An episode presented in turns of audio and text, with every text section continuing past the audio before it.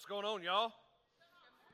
Hey, I checked, and uh, we celebrated Easter two weeks ago, and Jesus is still alive. So that's cool. Yeah. Yeah. People out there getting uh, um, drinks and hadn't come back in here yet, they're going to think something really, really, um, something has something has really happened, like like that they're missing out on. So I'll say it again, and we're going to give like, like an even bigger round of applause. Jesus is still alive, y'all. Isn't that cool? Yeah. Yeah, so I hate for everybody that missed that out in the lobby, but we're going to go ahead and get into the service today. Hey, if you want to go to Israel with us, we're, we're going in November. We have one more interest meeting, and it's next Sunday at 9.30 uh, here on campus. And so uh, deposits are coming up. We're, we're like at the, at the end, of, end of this kind of just deciding if we want to go or not period so there's several people who have paid their deposits and if you want to go to israel with us uh, next sunday 9.30 or you can check out all that information on the app.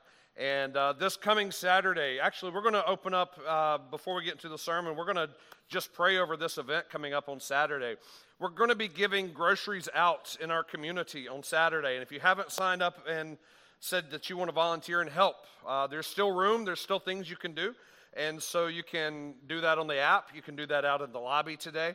But um, we have groups of people praying. We have groups of people. We've got some, if you want to go pass out flyers and just let people know about it, we've got opportunities for that. We've got grocery baggers, all that kind of stuff. We've got a huge tractor trailer full of groceries coming on Friday night. That'll be parked. And then Saturday morning, we're unloading that thing with forklifts and pallet jacks and strong people, and we're going to be uh, organizing all that. And we've got this, this day planned out at East Albemarle with area churches. And can I tell you something? It's going to be a blessing to the community, but this pastor kind of has, has this other um, value to it. This is a discipleship moment for our church. This, this is God doing something in us as we reach out of ourselves to others. And I'm, I'm, really, I'm really looking and listening to what what's happening in the conversations through this whole thing. So, will you join me in prayer? God, we got this event coming up, and it's not about us. At the same time, you're going to do things in us that deepen our walk and our love for you. And so, God, we pray uh, over this event next Saturday. Uh, please, God, keep the rain away for Saturday. Bring it on Friday, bring it on Thursday, bring it next Sunday, but keep, keep it away Saturday morning. We, we, we want to have such an impact on the community over there by East Albemarle. In the name of Jesus. We want to cook all the hot dogs. We want all the kids to wear the bouncy houses out. We want to just have a shred of the kingdom of heaven just in our interactions with people. So, God, you're speaking to us, and we're going to respond. And we're going to lean in. So, God, we pray your continued favor and over the stories and the people and the lives that open up. Give us a big imagination. Give us the imagination of your kingdom. You find lost things. You redeem and you restore broken things. And you resurrect dead things. That's who you are. We love you.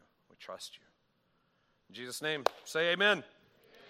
Uh, quick report. Again, last thing I'll, I'll, say before I get into the sermon. Got a lot of like prelim stuff today. Sorry. Um, about $13,000 has come in for our one day to feed the world offering. That's pretty cool. Yeah. Isn't that awesome? So we're sending that off to Convoy. Somebody here wants to write a check for two grand just so we'll hit our, our goal. That's awesome. Write it for uh, Hope Fund here at Albemarle First Assembly. We're in a series called Of To. Say Of To. We are not just a church of things, we are a church to things. We're not just a church to hurting people, as Pastor Bo preached last week. We are a church full of hurting people. Raise your hand if you know somebody in this church that's hurting today. Yeah, just go ahead. Maybe you're that person. We, we are full of hurting people. Today we're talking about of and to, and we're going to be talking about we are a church not only to the next generation. We don't just have kids' ministries and youth ministries. We are a church of the next generation. And what's the difference there? Well, here's the difference we're not just a church that provides a service for people of a certain age. We're a church that, if you look at our leadership and you look at the people who serve in this church and who make up this church, we're an intergenerational church. Uh, most people don't know it, but most of the wizards that work in the background and on the media team and uh, even in the kids ministry and different places, uh, some a lot of them are teenagers and they're making things happen. Um, and, and it's pretty cool. They're not, they're not just sitting back, just consuming. We've, we've got teenagers all over this place that are just, just serving for Jesus and reaching out. And so we're going to talk about that today. And there's so many stories in Scripture about young men and women who are called by God. Our text for today is going to come out of Luke chapter 5. So if you got a Bible, Luke chapter 5. If you don't have a Bible, there's one in the seat back in front of you, or there's free apps on your phone, and you can pull that out and you can go to Luke chapter 2. I mean, Luke chapter 5, excuse me. Luke chapter 5. There's so many people in Scripture that have been called by God at a young age. I think of Samuel, who was called by God at the age of 12 or Ruth, who somewhere between the ages of 14 and 19 is when she married Boaz, and her story of redemption took place in the Old Testament. I think of David. A lot of people know of David, David and Goliath, King David. He was anointed as king somewhere between the ages of 10 and 15. Prophet Jeremiah where the, some of those famous words are found in the prophets of old how I knew you before you were formed in the womb, those kinds of things. The prophet Jeremiah started prophesying at 20 years old. Think about that. If you had a 20 year old come up to you and start prophesying, I mean, would you, would you accept that or would you treat it with cynicism? Heck, if anybody came up to you and started prophesying. Yeah. 20 years old. God's speaking through Jeremiah. You think of Mary, the mother of Jesus, somewhere between 12 and 14 years old when Gabriel visits her. And she says these words My soul magnifies the Lord. Think of the boy Jesus at 12 years old teaching in the temple. What astonished the Pharisees and the religious scholars, I'm sure his content was good. But scripture says that the authority with which he spoke amazed them at such a young age. I want to encourage you. If you see young people around you, God's speaking to them. Young people in this room right now, and like who are the young people? The ones that are willing to identify as young people. Who are the old people? The ones that are willing to identify as old people. That's how we, that's how we gauge it. But teenagers, Kids, God's speaking to you. And there's this pattern in Scripture where God spoke to tweeners and teenagers and young adults. There's this pattern that we see over and over and over where God was saying something to that generation that was coming behind the one that was currently in power or had the most money or however we define all that stuff. And somehow, as the church of Jesus, if we don't remind ourselves of this pattern in Scripture, if we don't remind ourselves of how God speaks to the young, what did Jesus say? Blessed are the little children. You need to, you need to be like kids with me, he says. If we don't remind ourselves of these patterns, here's what happened. We become 30 and 40 and 50 and 60 and 70 and 80. It was an 80 year old's birthday party yesterday. It was crazy. People were, it was, it was a crazy party, y'all. We get to these ages of maturity.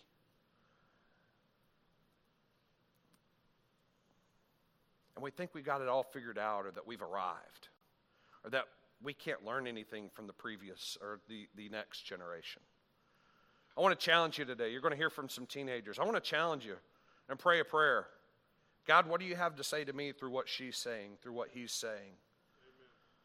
Because I believe that no matter what your age, no matter where you're at in life, that God speaks through people.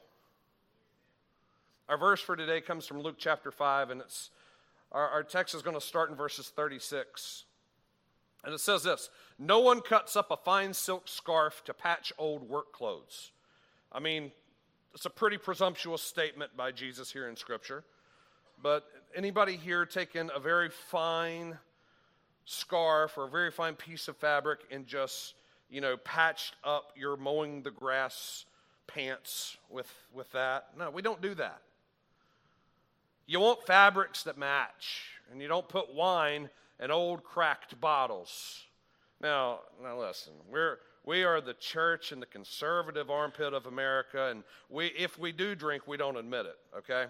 First of all. If, if, people, if people here in the South do drink, they don't let other people know. We, we have, in the assemblies of God especially, we have rules that say we don't use alcohol. You know, we, we have, so we, like, like, like Jesus is talking about wine and cracked bottles. You're like, oh, I don't know about all that. Some of y'all know about that more than, than, than you know. And, and so repress your amen because you don't want people judging. You know this is Albemarle and everything.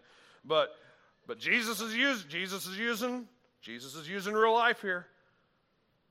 He says, you don't put wine in old cracked bottles. What do you do? And if you got a problem with the usage of wine here, take it up with Jesus. He's talking. You get strong, clean bottles for your fresh vintage wine. Fresh vintage. That's a Interesting choice of words. And no one who has ever tasted fine aged wine prefers unaged wine.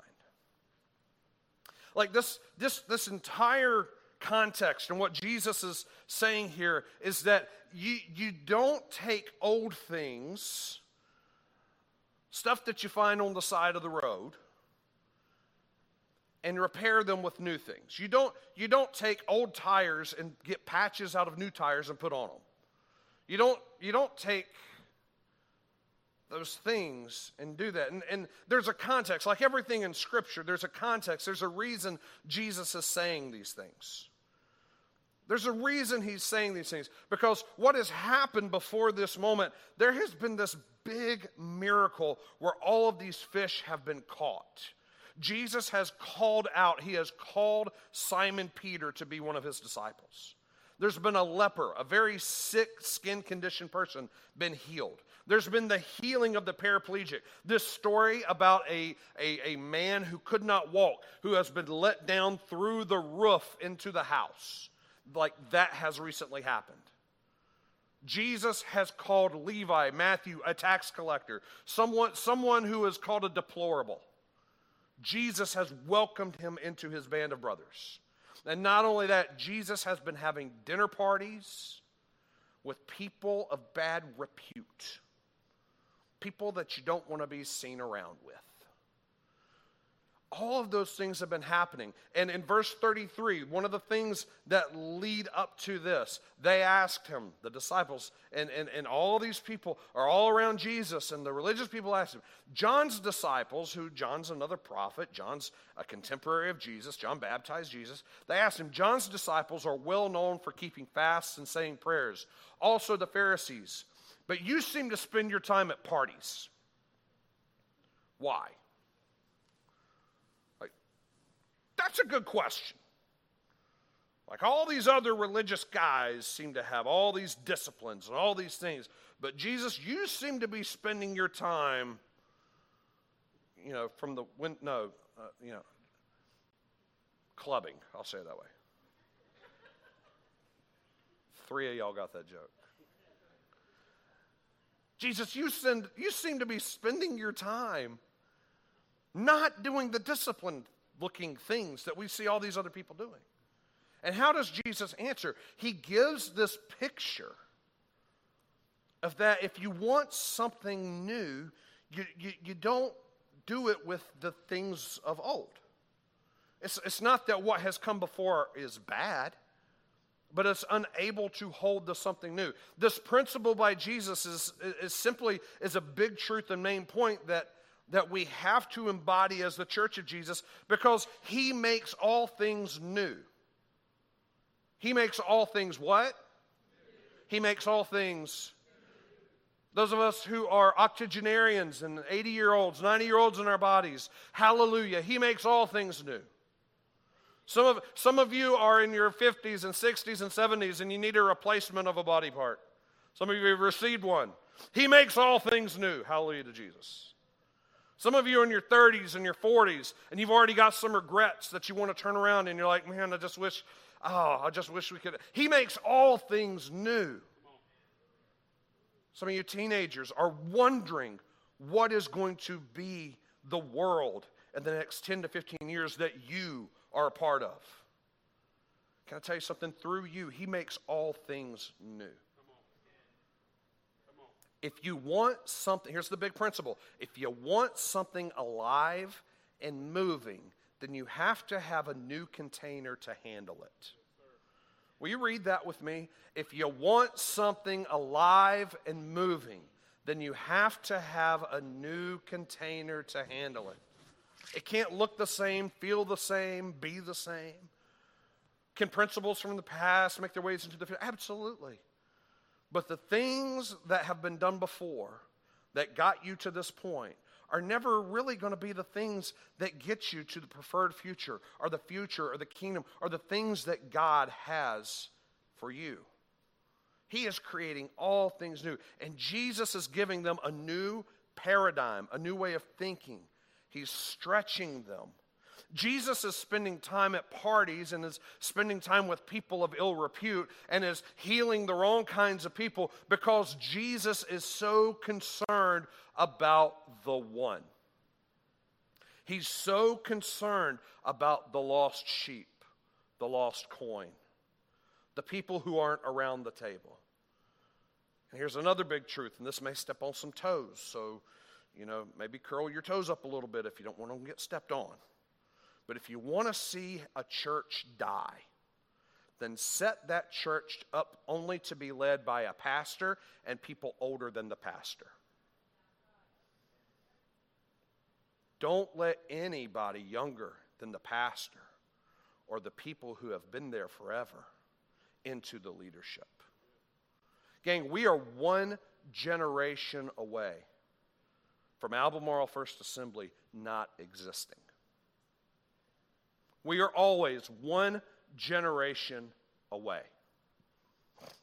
What do you mean? I mean that if the next generation, if the kids and the teenagers of today aren't a part of the leadership and the fabric and the design and the unity of this church today, we should not be surprised when they're not with us in 10 years.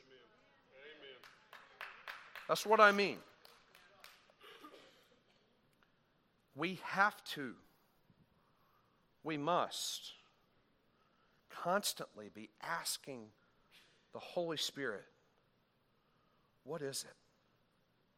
What must we do? What does the new wine look like? And if you don't want to use wine as the metaphor, use grape juice, okay? That's what we do in communion. What is the new thing? Where do we go with this? What in me needs to be laid aside for the betterment of the kingdom of God in this place, for this community, for God's world? New wineskins. There's, there's three new wineskins I want to submit to you today. This, this, this sermon today is a lot of vision casting, and it's a lot of Jesus. I'm going to do a lot of the vision casting, and I'm going to have some of the teenagers and younger people in our church do some of the Jesus. And then we're going to pray, and then some of y'all are going to decide between this fish house or that fish house or whatever the dance is. But I want to I want to give you some new wineskin, some vision kind of language. Here in our church, there's there's a lot of opportunity to, to be a place of light for our community. One of, one of the things that our board has been praying over for the past two to three years is God, we have this space and we have this love for the next generation. What are, what are we going to do with these things that you've given us? And on May 7th, say May 7th. On May 7th, we're going to have a shorter service and we're going to have a family meeting at 11:30 that day. So if you call AFA home and if you're a member and if you care about the future of AFA, that meeting is a family meeting for you. And we're going to be talking about specifically some different programming and some different things that we're going to be inviting on the campus and we're going to be doing over the next several years. And we're also going to be talking about hey, there's this gap from where we are to where God's calling us. How is He going to address that with us? And a lot of that has to do with finances and where our church will be going over those years. So, long term vision, I'm just going to put this out there family meeting. What day? May 7th. There you go. Here's the next thing. Michaela, join me up here. Uh, we are creating a new position. I talk about new wineskins. You got to have something new. We are creating a position on our pastoral team that does not exist yet. And the name of this position is a next gen worship and arts pastor. And the goals for this and the vision for this, uh, we're going to get into here in a minute. But I want to introduce you to our next gen worship and arts pastor, Michaela. She is, she oh, you got fans. Look at that. They're standing. We can get the cameras to pan around to the four people that are standing. Yeah, that's cool. Um, those of you that aren't standing, it's fine. You'll, you'll, you'll, she'll, she's great. Um, but uh, where am I going? What am I doing? Um, Michaela, you graduate from Southeastern this coming Friday. And we've been talking for a while about what your next step in ministry is. Give us, give us an idea of what you hope to see happen and what is, what is this new role that we're creating? Why does it matter? Yeah. Um, something I love about this role is that we are creating it from scratch. And this is specific and special to AFA, so we get to make it what we want with God alongside of us. And so, well, with, with God directing with us. With God directing He's us. not yes. an add-on. We're a side yeah. God. We're, we're a side God. So, um, I think in the next year, I would love for um, my relationship with the youth and with the next gen to grow. And I think um, just kind of coming up under them and, and beside them and leading them and being their big sister, basically, and helping them. I think especially for me when I was, you know, a teenager and growing up, I didn't know what I wanted to do. And these kids, these kids come into this church and they're gifted and they're skilled and they're talented, but they don't know what to do with it. And so I think um, just building these teams for the next generation and helping them to cultivate what God's called them to and, and helping them to build that um, in their own life and then with this church. I think it's going to be really, really exciting. So, specifically, what is that going to look like? Is that going to look like different worship teams?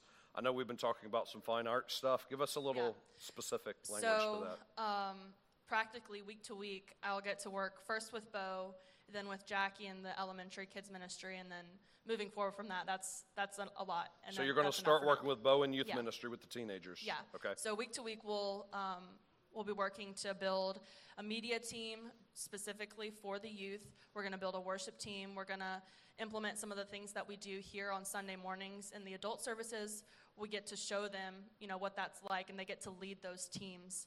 And um, I think it's it's really important to know that I want to build something, and, and we want to build something as a church that's going to outlive us and to grow past what we can do for it. And that's what these kids are going to do. They're going to come in and they're going to lead these teams, and they're going to they're going to grow, and they're going to, you know, um, see what God wants to do with them, for them. So it's this, it's this vision, this big, big vision that in our church we're going to have intergenerational worship teams. Yeah. And they're going to minister all across the spectrum of ministry here in our church, not just on a platform on Sunday morning, but in all the different areas of ministry. But you'll be seeing more teenagers probably on Sunday morning as well, right? Yeah. Yeah. yeah. And that'll, that'll also start feeding in over the next couple years into worship services or worship teams leading and training kids ministry. Right. Yeah. So talk to us really quickly about fine arts. What do you? Yeah. What's um, your role going to be with that? So, if, for those of you who don't know, the uh, Assemblies of God, district-wise and nationally, they have a. They call it a competition, but it's really it's it's more than that. Um, and so every year they have this fine arts festival, and kids come and they perform, you know, music, they sing, they dance, they write, they act. They, it's so much more than just singing and playing an instrument. They, um, they bring what they have, they bring their talents and their gifts in this fine art um, category, you know, whatever it may be, photography, all these things. And they, they showcase it to judges and they get feedback. And um, those who are judged, they uh, potentially have the opportunity to go to the national level. And at the national level, they receive scholarships and they receive merit badges and they receive medals and, and recognition for their gifts and talents that God's given them. And I think it's, it's great. So part of, part of this role for you is to basically take what we're doing in everyday discipleship and worship yeah. and help translate that into value add programs with worship arts and with fine arts that add into these kids' lives in practical ways. Right. Yeah, giving them a platform and giving them an opportunity to grow past our church, Yeah. which is really cool. Yeah. Isn't this a cool vision? Isn't that awesome? Thanks, Michaela. You can have a seat. So let's get into the teenagers part of this service, okay? I want to invite Eva Claire and Teddy and Susanna and, and Lucy up here. These are some of the students that are, these are the students that went to Fine Arts this year. And yeah, give it up for them. Did they give y'all a microphone? They did not give you a microphone. You're going to have to yell. Yeah, here, bring me the microphone. You can, okay, I'm just here. So, um, three of these three of these students preached a sermon and the sermons have to be i mean they, they have all these res- like restrictions in their competition and stuff they have to be five minutes long they have to be this they have to be this, they have to be this. We're, you're going to hear these sermons today because they're, they're really short sermons but they pack a pretty powerful punch. Uh, but one of these students created an art piece. And so what I, what I want to do over these next several minutes is just showcase these with you and for you to hear the heart and the intention behind this. Lucy come here. I want to ask you a couple questions about the art piece. You, when you walked in isn't this one just the best? I love this one a lot. Um, she's mine. So um, and hers. We both own her. And um, but there's an art piece when you were walking in. I don't know if you noticed it or not but uh, this is the piece that lucy took a photograph of. And lucy tell us if it has a name or maybe you're deciding on a name but tell us what you should be able to just talk into it. They do all the magic over there. No? Yeah they they're a bunch of mean people sometimes. You got to turn it on he says. They handed you a mic that was not turned on. I'm so sorry. Hi. all right there we go. So this art piece you have a name you have a concept for it tell us tell us about it like what inspired you to to create this Um, it's called "The Beauty All Around All Around Us," and it's supposed to. Um, I was really interested in photography my whole life, to be honest, and it, it to be honest, I wanted to just try it, and it turned into something that I really enjoyed, and so what's what's the significance of of the photo there? Because did you edit this? Did you like create this in some kind of software or is this just like a straight up photo? Well, I took the photo, but then there was a few filters that I used. A few filters? Yeah, okay. a few. so tell tell us like is there a meaning behind it for you? Um, I use the verse Ecclesiastes or Ecclesiastes three eleven, which says that it God has made everything beautiful in its own time, yet nobody can fathom what He has done from beginning to end. So it's kind of supposed to be a stop and smell the flowers and just enjoy all the good things while the bad are going on. that's pretty cool out of the 75 to 100 um, entries at fine arts statewide this was what place did this one come in Third. Third. Isn't that cool? Yeah. Really cool. All these students were invited to nationals, by the way, which is pretty cool. All right. Thanks, Lucy. We're done. Who's preaching first over here? Susanna? All right, Susanna Helms, everybody. Preaching? I'll take it, yeah. Preaching her sermon, and then I'm going to ask you a couple of questions about the sermon when you're done, okay? Um, think about this. Did God have trust in his people that they'll follow his rules and do the right thing? I play basketball with my middle school team at Carolina Christian. When we when we start the games, I have a lot of trust in my teammates and my coach that they'll make the right plays and the right choices. My coach trusting my team to do the plan he gave us is just like God trusting us to listen to his plan. Our coach is telling us what to do, just like God's telling his people what to do. My coach is trusting that that we'll listen to the plan just like God does for his people. What happens next is up to us. Are we going to complete the plan coach told us to do or not, or are we going to listen to what God told us to do or not? God always knows what's happening next. He knows the plans He has, and He knows whether or not you're going to listen to the plans or do your own. Jeremiah 29:11 says, "For I know the plans I have for you," declares the Lord, plans for plans to prosper you and not to harm you. I have plans to give you hope and a future. I saw this in my life last year. I was in fifth grade, and I was wondering something, but God knew what was ha- what was going to happen in the end. And while and when I was in fifth grade, I was in PE class, and my friends were talking about how they were going to play a new sport. Before I took on a new sport of basketball this year, I played soccer for about three years. But my friends were talking about how they were going to play a new sport like basketball, soccer, softball, and volleyball. When they asked me if I was going to play a new sport, I said no. One year later, I was talking to God, and He told me that I would play basketball. God knew what was happening in the future for me before I did. I just had to put my trust in Him. Now I play basketball, and we made it to a championship. Our God can do powerful things. You just have to trust in Him. He knows what's best for you. Romans 15:13 says, "May the God of hope fill you with all joy and peace as you trust in Him, so that you may overflow with the power of the Holy Spirit." If you have any friends who hasn't came to God yet, I challenge you to tell your friends or family that I serve a powerful God who can do amazing things, and all you have to do is trust in Him. Proverbs 3 5 through 6 says, Trust in the Lord with all your heart, and lean not on your own understandings. In all your ways, submit to Him, and He will make your path straight. I want you to know that God does amazing things when you trust in Him. He will make your path straight, and all you have to do is trust in Him. Let's pray. Dear Heavenly Father, Thank you for these people in this room right now. We thank you that we are able to trust in you and in your amazing ways. God, we give you praise and glory for what you're going to do for these people in this room right now. We love you and give you thanks for being, a, being able to trust in you. Amen. Amen. Thank you. Don't leave. Don't leave. No, no, we're going to talk. Um, so listening to listening to your short sermon there, it was pretty clear that one of your one of the things that inspired you seemed to be like you heard from God. Yeah, can you tell us like like what what inspired you to write that the way that you wrote it?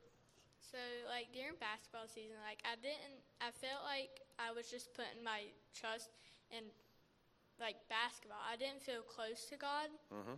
during that, and so like at the end, I felt closer to God, and so I kind of knew that I wanted everybody to know like my part of my story and oh. how like it inspired me and I want people to know that it's okay to trust in God whatever you're going through. So it's okay it's to trust in God whatever you're going through. Is that is that like the big message you want everybody here to to kind of take in? Yeah. Yeah. Well, I really appreciate you sharing it with us today. You're welcome. Thanks a lot. You're welcome.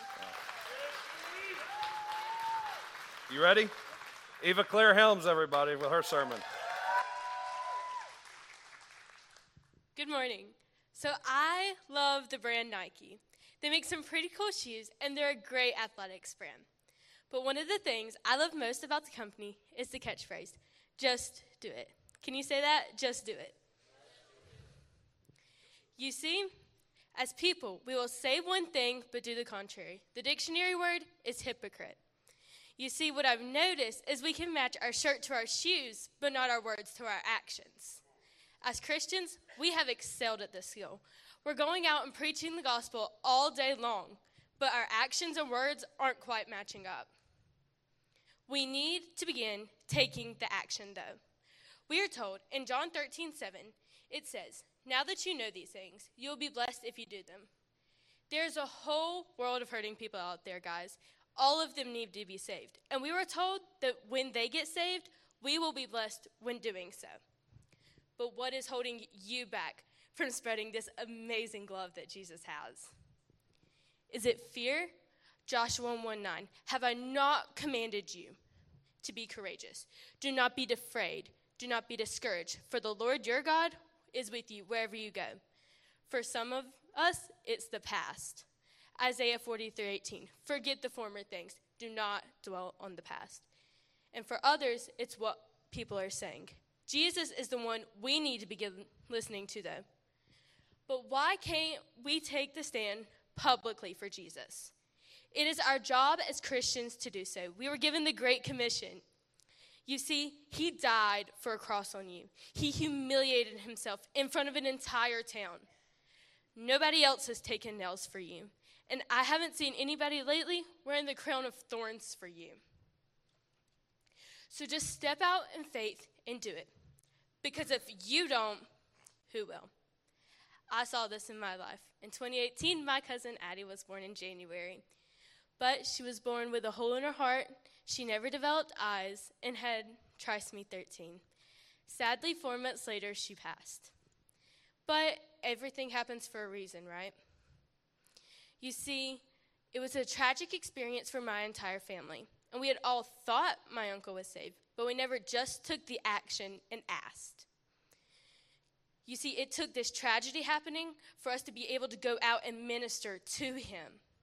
We got a call from my aunt a couple months later saying, Hey, your uncle is getting baptized Sunday, and he would like you to be there. We attended the baptism, but as sad as it is to say, if my cousin wouldn't have passed, would my uncle have ever been saved? If we don't step out and just do it and share the gospel, nobody is ever going to get saved. And the entire world needs to be saved. I want you to think about this. If the rapture was to come right now, would you know somebody who wasn't going up to meet Jesus? You see, we're getting closer and closer to the end times, and we never know when somebody is going to leave us. So, why can't we just step out and do it and ask and take the action to tell them about Jesus? Because everybody needs to be saved. So, when we go out and we're winning souls for Christ, we need to put ourselves aside. Because if I know if I was to do it, I'm going to be like, oh, they're nice. They're okay.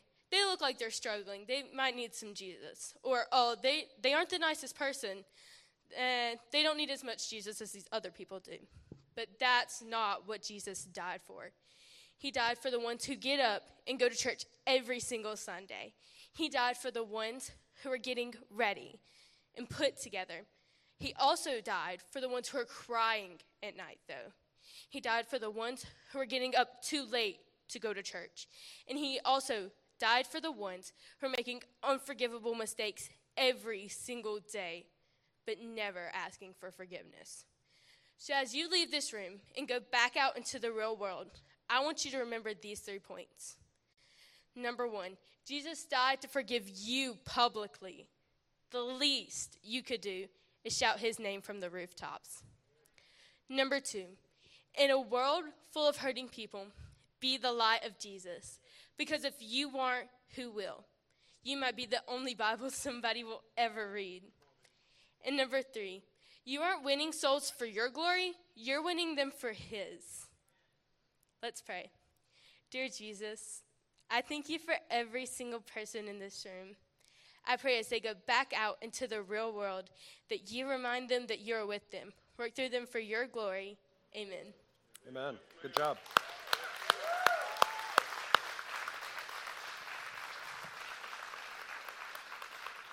So, what, what was it like creating the sermon? Like, what, what inspired you to go in this direction for it? I, um, it was like a month before um, fine arts, and I realized um, fine arts was getting really close, and I had no idea what I was going to preach on. Last year's subject came to me really easily. Oh, so this wasn't your first sermon, right? No. But this year I was like struggling to find a topic, mm. and we're getting really close to the end times, and there's a lot of bad stuff going on right now. So, and it made me realize that not everybody is saved. Mm. And it kind of like hurt to know that because, like, my friends could not be saved, and I'm not asking them though. So, like, if I were to die right now, would I see them in mm. heaven? And it just kind of like hit me like that. And I was like, everybody needs to know about this. Yeah. So, so with this crowd here today, like when you, when you were praying and you were just thinking about today, what's the, what's the one thing that you want this crowd to take away? I wanted them to realize, like, what was going on, what's happening, and that somebody could leave you at any moment, mm. and that you don't have forever. So, why wouldn't you take the action right now? Because Jesus took the steps and died for you, so why wouldn't you save souls for his glory? Mm. Might be a gift of evangelism there. Yeah. Cool. You ready, man? Yeah. All right, y'all. Teddy Morton, give it up for Teddy.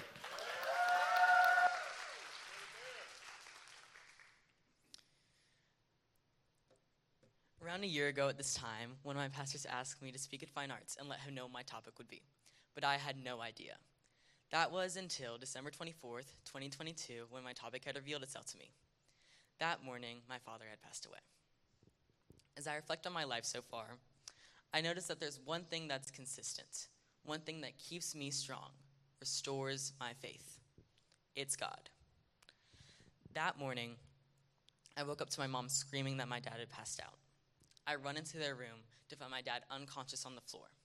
The 911 operator tells us to roll him over, but I just couldn't. I just stood there in shock.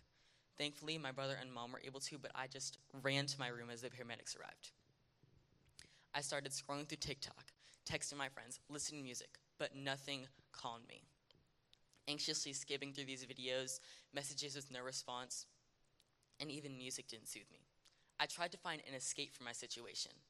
I had forgotten who was with me all along. I then started to pray. But I prayed, Keep him alive, God, instead of He's in your hands, because the thought of him not being in my control, what I wanted him to be, sickened me in my stomach. When the paramedics pronounced him dead, I cried, but then I got a feeling of peace, because my father almost, had almost died three years ago. So for him to be alive for another two and a half was a miracle within itself. I'd been preparing for this moment for two years. I just hadn't known it, because you don't realize what you have until you lose it.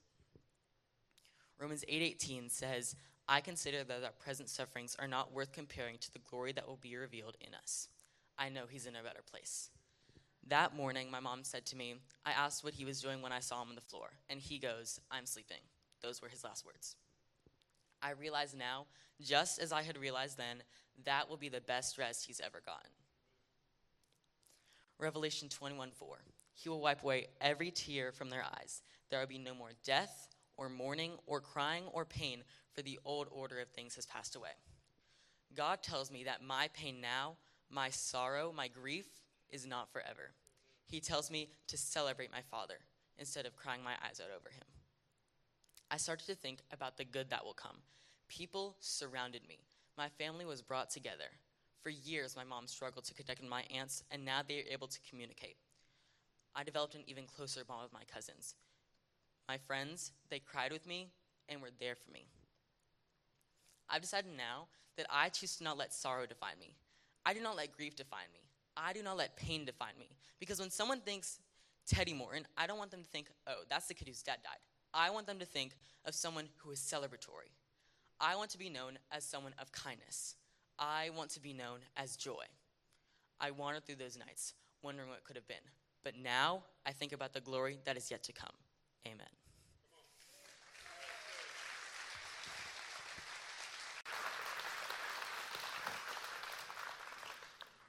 So, speaking for a lot of people in this room who've lost somebody close to them, um,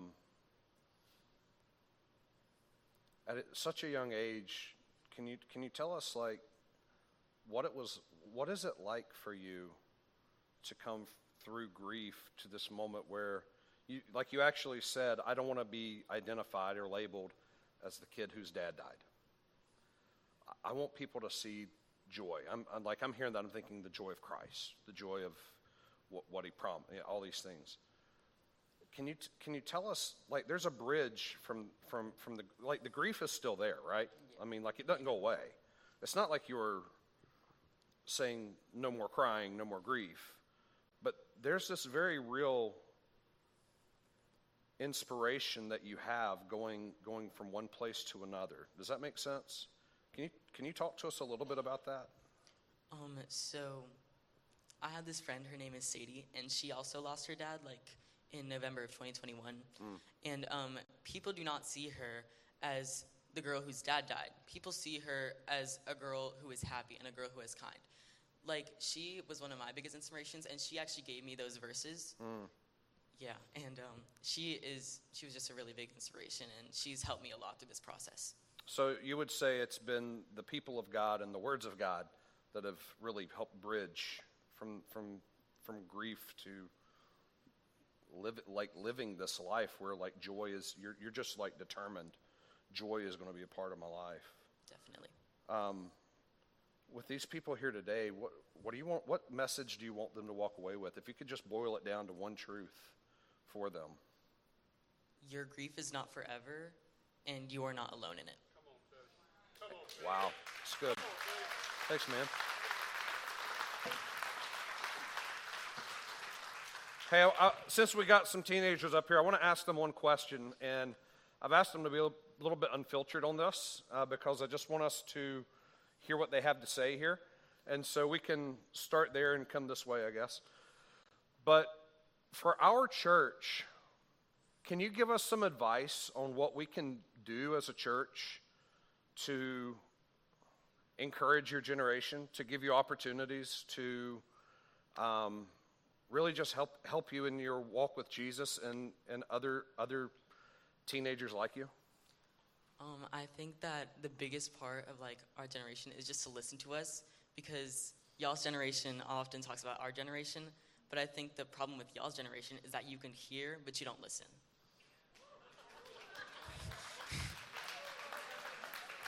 Could you be a little more direct? All right, Eva, Eva Claire, what do you have to say? Um, I think like I thought I was going to step on toes today. Oh. Go for it, man. um, I think we are told like because our generation is a struggling generation. There is a lot of hurt that's going on, but we mask the hurt and we'll paste on the smile because we don't any- want anybody to see it. But I think saying that you're there for us and saying like this is a safe space or and stuff is one thing, but actually taking the action and being like, "Hey, let's meet and just like talk about life," or "Hey, and ca- let's carry a conversation about like what's been going on lately." But actually like taking the motion to check in on the people and carrying conversations and meeting with them.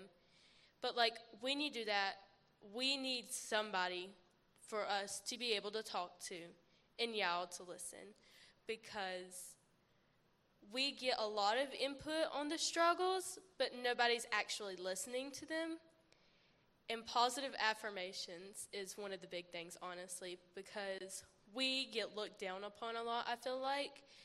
And positive affirmations are just like good no matter what. But I know I feel better like when somebody tells me, "Oh, hey, you're doing great," or like "You're amazing." It just like brings my spirits up. And Well, I think you're think great. thank you. Just really quick, um, the thing the thing that I really heard both of you say, obviously about the listening, um, you know, there's there's this there's this thing out there when something bad happens, somebody will say thoughts and prayers, or if you need me, call me. What I hear y'all saying is, okay, if you need me, call me, or I'm here for you, just reach out. Y'all are actually saying, reach out. Don't don't wait for me to come and ask you, you know, and and and and and say please help. Like literally reach out. We we want you to ask us to to coffee, to ice cream, to whatever, and and to just be and to talk, and not necessarily to give advice, but to listen. Right? Yes. Okay. Cause, okay, but I know for me personally, like I'm, if I'm like upset or something, I'm not personally gonna reach out to the people who've told me, like they're there, cause I'm not one of those people who's gonna be like, oh hey, I'm upset about this, like, and then go and tell the person, hey, let's talk about this.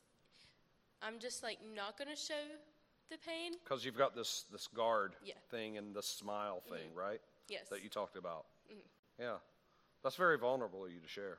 And so I think that actually doing it is going to help majorly with like the weight that we are carrying. And it's it's like the weight won't go away, but it helps like relieve the stress that something's causing. Yeah. Susie, how about you? Um, I one thing is like them, like just listen to us because like some of us may be holding in some anger or something. Like we want to get it out, but like I know some of us like me personally, I don't like going to my family and talk talking about it. I like going to like my friends or like somebody, and so like just listening to us. Yeah. Just, yeah. I Listen, see a common theme. yeah. Yeah. Yeah, All right, Lucy, what you got? Is it just in general or the church? Oh, let's keep it with the church. Okay. Um, I said mostly what I wrote down was to keep an open heart, mind, and door. So to let everybody in and not just the people who look like they're okay because all these people are looking and searching for themselves and they change everything about them until they can't anymore. And when they can't, they join others who are lost. And the others who are lost lead them to worse things. And so we need to be open to listen and just let them in. Hey, can can we take a minute and just pray for these teenagers and the other teenagers and and and then I want to pray for you before we before we close the service. Um, just in a kind of a spirit of unity, would y'all stretch your hands towards these teenagers? They're going to s- sit in and stand in for all the other teens here. In the name of Jesus, I pray God's mercy over each one of you. I pray the um, I pray, I pray the favor of God on you. I pray that same prayer that Paul prayed over churches that every gift and every promise and every calling that he has for your life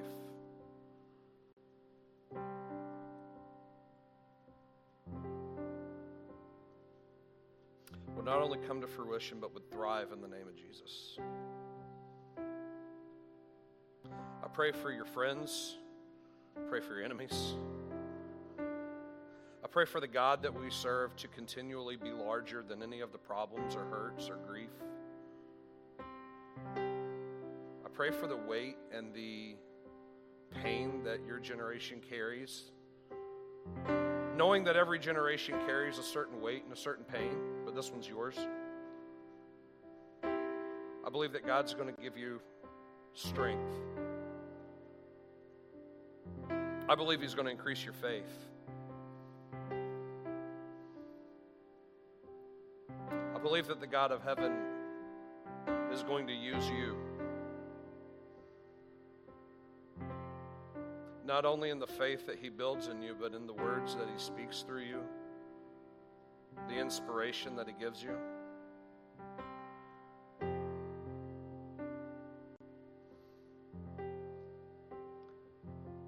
And I believe that with the love for Jesus and the humility that you have, that there's there's nothing you won't be able to accomplish for God's kingdom.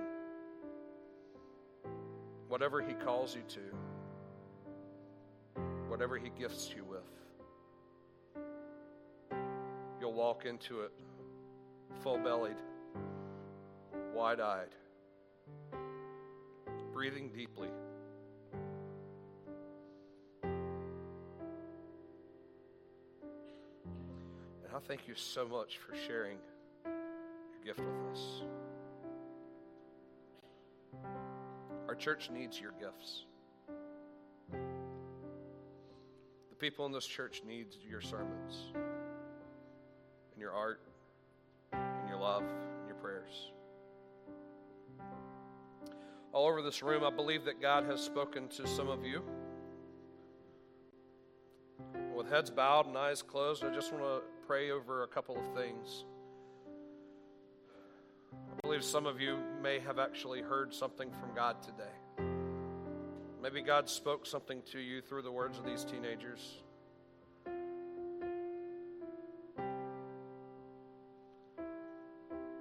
If you heard something from God's Spirit, maybe it was an affirmation or a challenge. I just want to invite you to stand with me as we say these closing prayers. Go ahead, stand up. Say, God, I heard you. I'm listening. Have a spirit of submission, just with our hands in front of us, with palms facing upward. I want you to receive that word from God, making it yours. And I also think that there might be some folks here that when these teenagers were sharing about listening, maybe you don't feel listened to.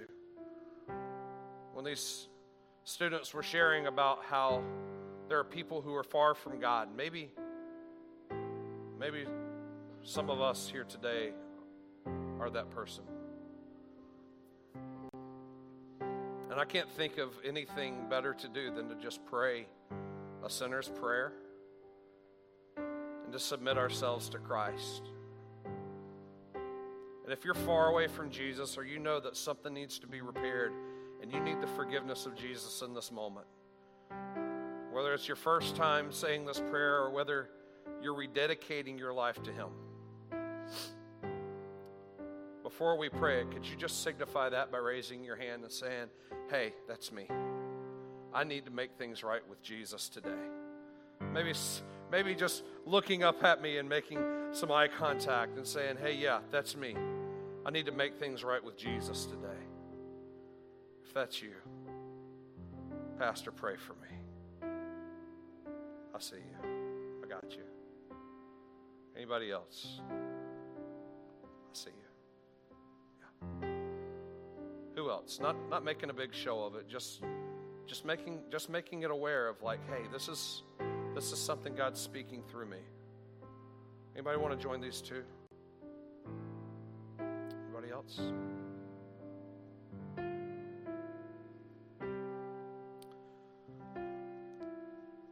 I'd like for everybody to join me in this prayer with loud voices because this is the prayer of salvation. This is the prayer that we receive from Scripture.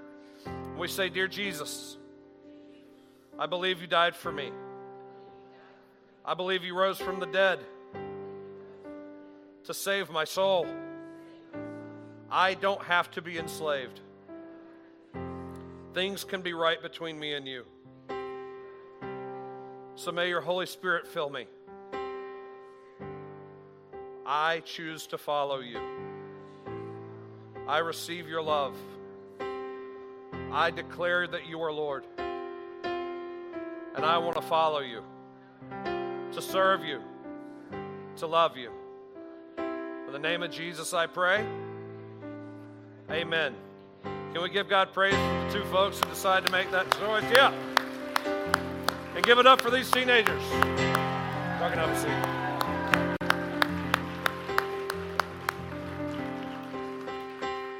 Amen. Can I just say, on behalf of the next generation, to this church, thank y'all. Thank you for creating a space for the next generation uh, on our teams, creating a space for us to fall and then be picked back up. Thank y'all. At this time, I want to call Mike Utley up to um, lead us in our closing image bearer prayer.